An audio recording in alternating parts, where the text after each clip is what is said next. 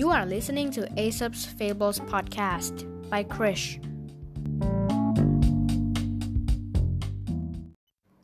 ตอนที่หนึ่งลากับหนังราชสี มีลาตัวหนึ่งบังเอิญบังเอิญพบหนังราชสีที่นายพรานได้ตากเอาไว้ จึงแอบขโมยมาคลุมตัว แล้วเดินทำท่าทีแบบเท่ๆ อย่างกับว่าตัวเองเป็นเจ้าป่า บรรดาสัตว์ที่พบเห็นก็เข้าใจว่าเป็นเจ้าป่าออกล่าเหยื่อ ก็กลัวกันใหญ่ พากันเพ่นหนีกระเจิงไป ขณะนั้นหมาจิ้งจอกตัวหนึ่งเดินสวนทางมา เจ้าลาจึงร้องคำรามเสียง ราชสีห์หวังให้กลัวเหมือนสัตว์อื่นๆ หมาจิ้งจอกได้ยินเสียง ก็รู้ได้ทันทีว่าเป็นลา จึงพูดขึ้นว่า ฮ่าฮ่าฮ่า นี่ถ้าข้าไม่ได้ยินเสียงร้องของเจ้าก็คงตกใจกลัววิ่งเพ่นไปแล้วเหมือนกันนะเนี่ย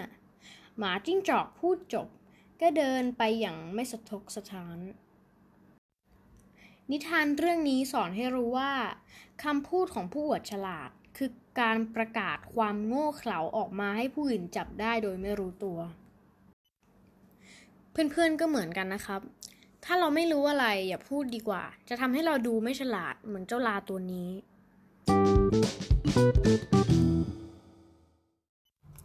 ตอนที่สองหมาจิ้งจอกกับพงน้ำหมาจิ้งจอกตัวหนึ่งวิ่งหน้าตื่นหนีนายพรานจนมาถึงพงหนามหนาทึบก็รีบมุดเข้าไปซ่อนตัวในทันที เมื่อนายพรานเดินผ่านไปแล้ว หมาจิ้งจอกจึงค่อยๆคลานกระเสือกกระสนออกมา และถูกหนามทิ่มตำจนเจ็บปวดทั้งตัว โอ้ย ข้าอุตสารนี้ตายมาพึ่งเจ้าแท้ๆ แต่ทำไมเจ้าจึงมอบความเจ็บปวดให้ข้าเพิ่มขึ้นอีกล่ะ พงหนามจึงตอบว่าฮึความจริงเจ้าไม่ควรมาขอความช่วยเหลือจากข้าตั้งแต่แรกแล้ว เพราะข้าเป็นตัวอันตรายต่อทุกคน นิทานเรื่องนี้สอนให้รู้ว่า จงคิดให้รอบคอบก่อนขอความช่วยเหลือจากผู้อื่น เพื่อนๆก็เหมือนกันนะครับ ก่อนที่จะลอกการบ้าน เอ้ย ขอความช่วยเหลือจากผู้อื่น คิดดีๆก่อนนะครับ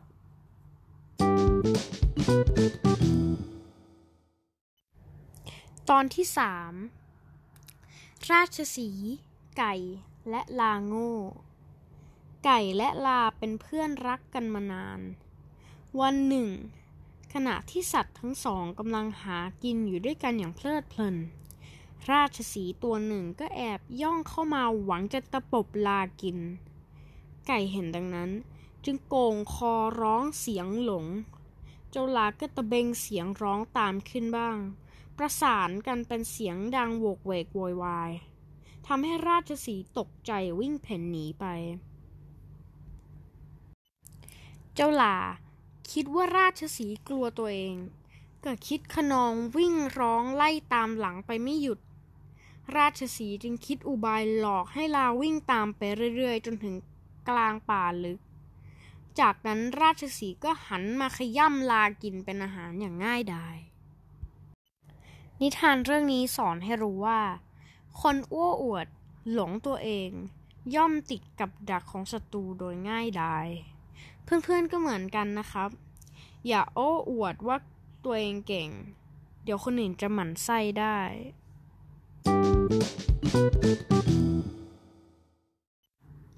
ตอนที่สี่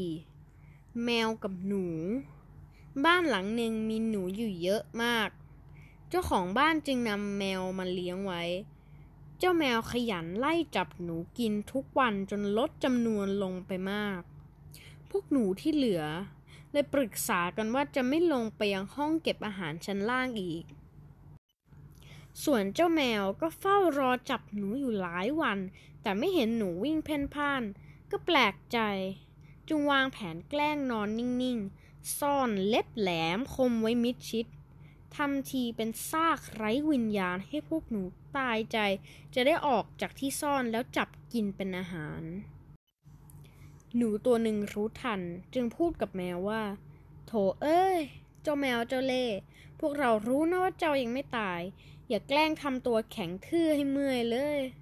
พวกเราไม่หลงกลเจ้าง่ายๆหรอก นิทานเรื่องนี้สอนให้รู้ว่า คนฉลาดย่อมไม่ประมาทหลงกลอุบาย เพื่อนๆก็เหมือนกันนะครับ ก่อนที่จะทำอะไรต้องคิดให้รอบคอบด้วยนะครับ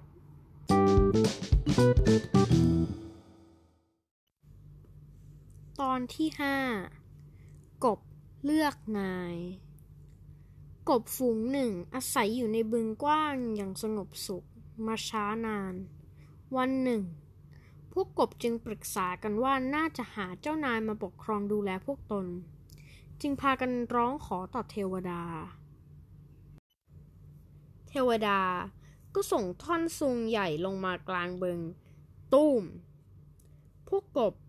ต่างตื่นเต้นดีใจพากันมาห้อมล้อม นานวันเข้า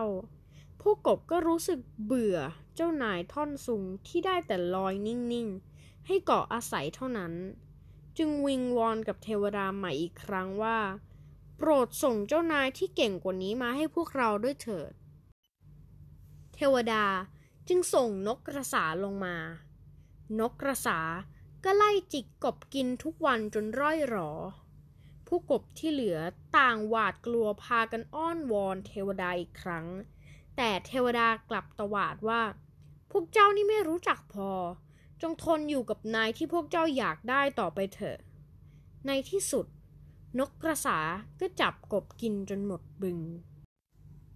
นิทานเรื่องนี้สอนให้รู้ว่า ความต้องการที่ไม่รู้จักจบสิ้น อาจก่อผลร้ายได้ในภายหลัง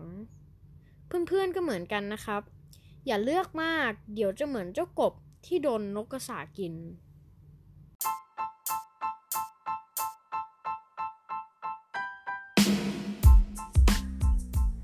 ขอบคุณที่รับฟังจนจบ แล้วพบกันใหม่ในนิทานอีสบตอนต่อไปในวันพรุ่งนี้ สวัสดีครับ